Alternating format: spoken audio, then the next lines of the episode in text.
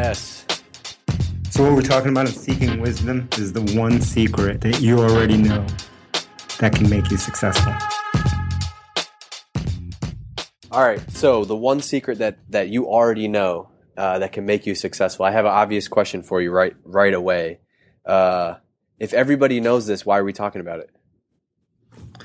Because they know it deep down, and when they hear it, they'll it'll hit them. They'll know it. They'll feel it, but they don't want to do it. All right. What is Right? it? What is it? The secret is being successful requires sacrifice. Simple, right? Yep. Now you're all you're all turning your dials. You're all you're all shutting down seeking wisdom now.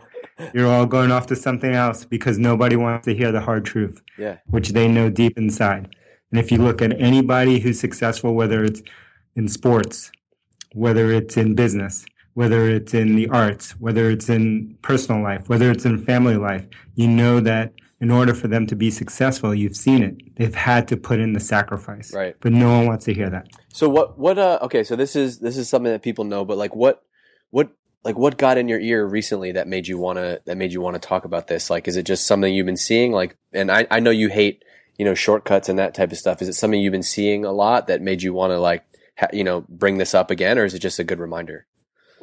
I think it's just it's a good reminder. I've been seeing things, and I you know I kind of I always see uh, people either asking me directly or seeing them chasing, trying to find the like you know 0.001 percent optimization, right? And you see it happen around you each and every day, and uh, and it just the more that you that you know and you live, you know this quote unquote secret, the more that kind of stuff kind of hits you in it hits you in the side of the head and you just want to yell like if you could just get inside of your thick skull you already know the secret. You already know what you need to do.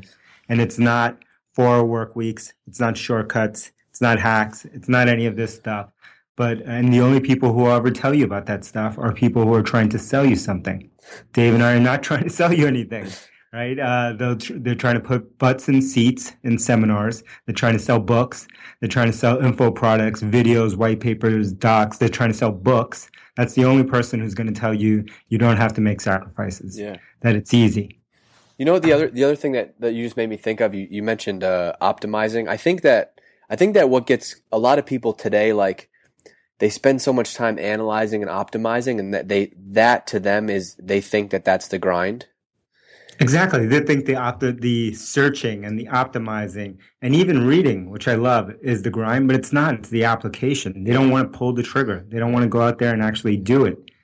Yeah, and this is this is something so like this is this is feels personal to me because this is something that, you know, you and I talk about a lot just as like the stage of the company that we're at and trying to grow something is like, you know, every I have to always remind myself like every time every week or every day if I get lost in some like Google Analytics, you know, hole or whatever, um, or little like little things, I always I am reminded that if I just like forgot all of that little optimization stuff because because of the stage Mhm, that we're mhm. at, and I just focused on like making one or doing one or two th- big things that week, like the result is always it just it it makes me laugh every time because it's so obvious. But like let's just say for example.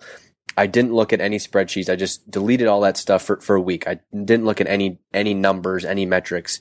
And I just focus on creating like the next awesome piece of content, for example. If I reopen that dashboard the next Monday, the results would be so obvious.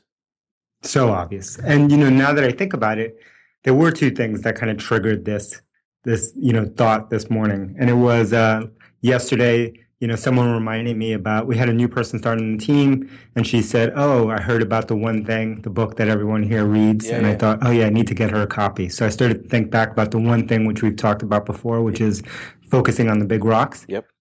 Second thing that happened yesterday was I spoke to a friend of mine who's a kind of CEO of a company that's about probably 100 employees and it, you know first thing he said he said to me was uh was like why is this so fucking hard? Right? That's how he answered the phone. Yeah. right? Why is this so hard? And Yeah. i'm like it is hard man. You forget about it until you're back in and it's hard.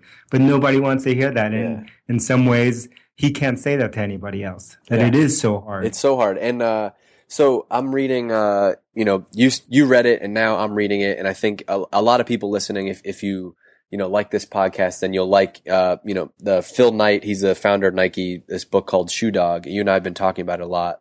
Uh, so we've probably mentioned it on this podcast, but you know, I'm I'm out right now and I'm I'm almost done with the book, and and it's really he has so this guy built Nike. He grew the company to over twenty million dollars in sales, and they still almost went under after twenty years. And um, and and so you know people think of Nike and they think of you know oh maybe this guy just got lucky and had this idea but like you know if you people think that Nike existed before like Michael Jordan in the 80s but it, it was basically two decades of Phil Knight and these five other guys just grinding every single day to get them to you know A to B to C. Um, and the thing that he said, even later, even when they're doing multi-million dollars in uh, sales, he said like so many times they would look around the room and just kind of laugh at each other because nobody knew what they're doing. They're just all figuring it out as, they go.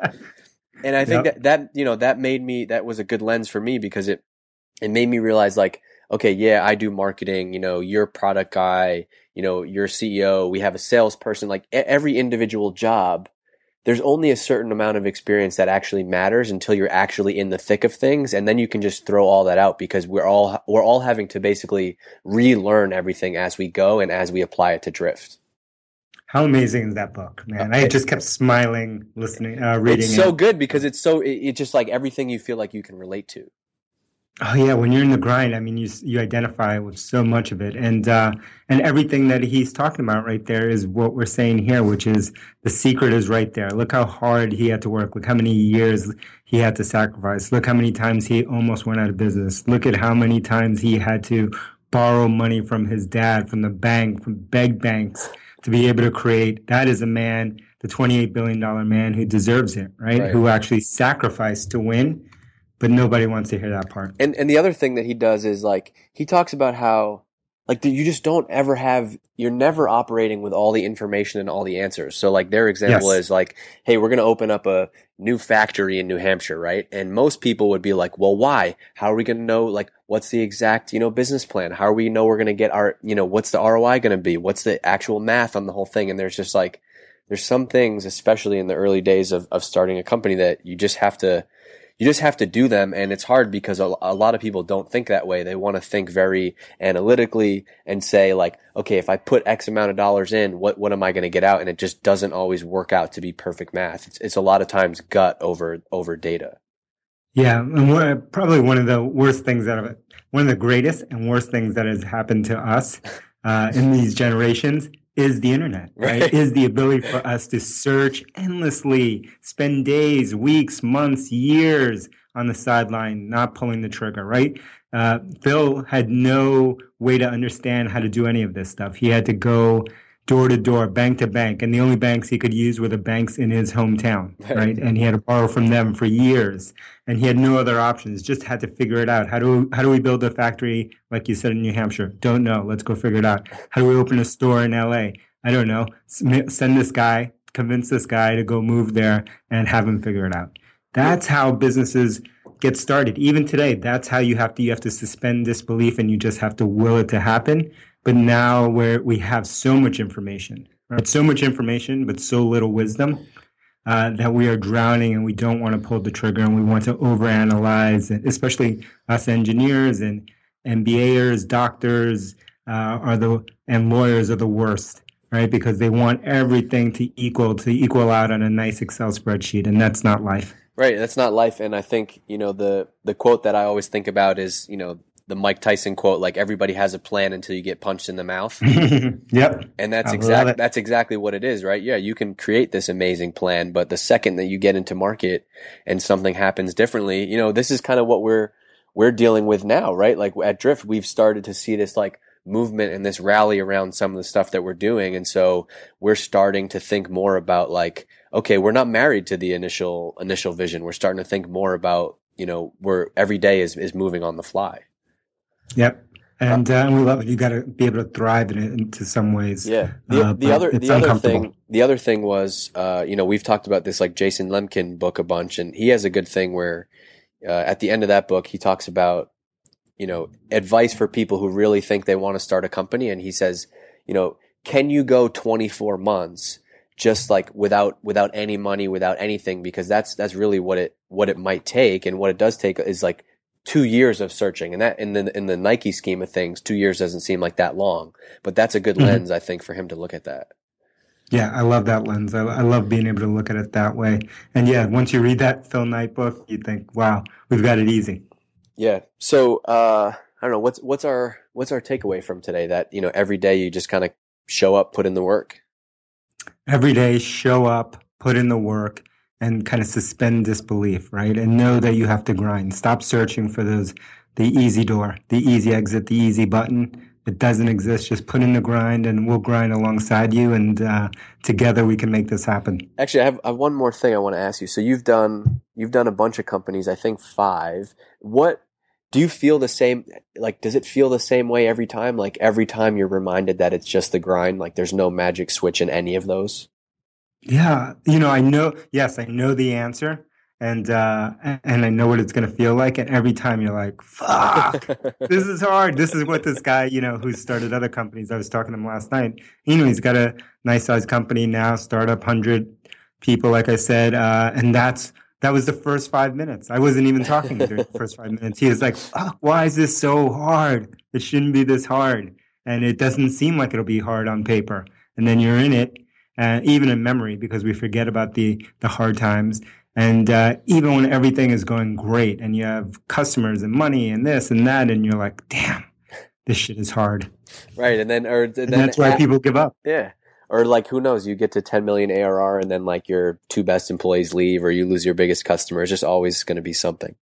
It's always something. And, uh, and that's why most people don't do it. Even if they want to do it, they don't do it because it's, it's too freaking hard.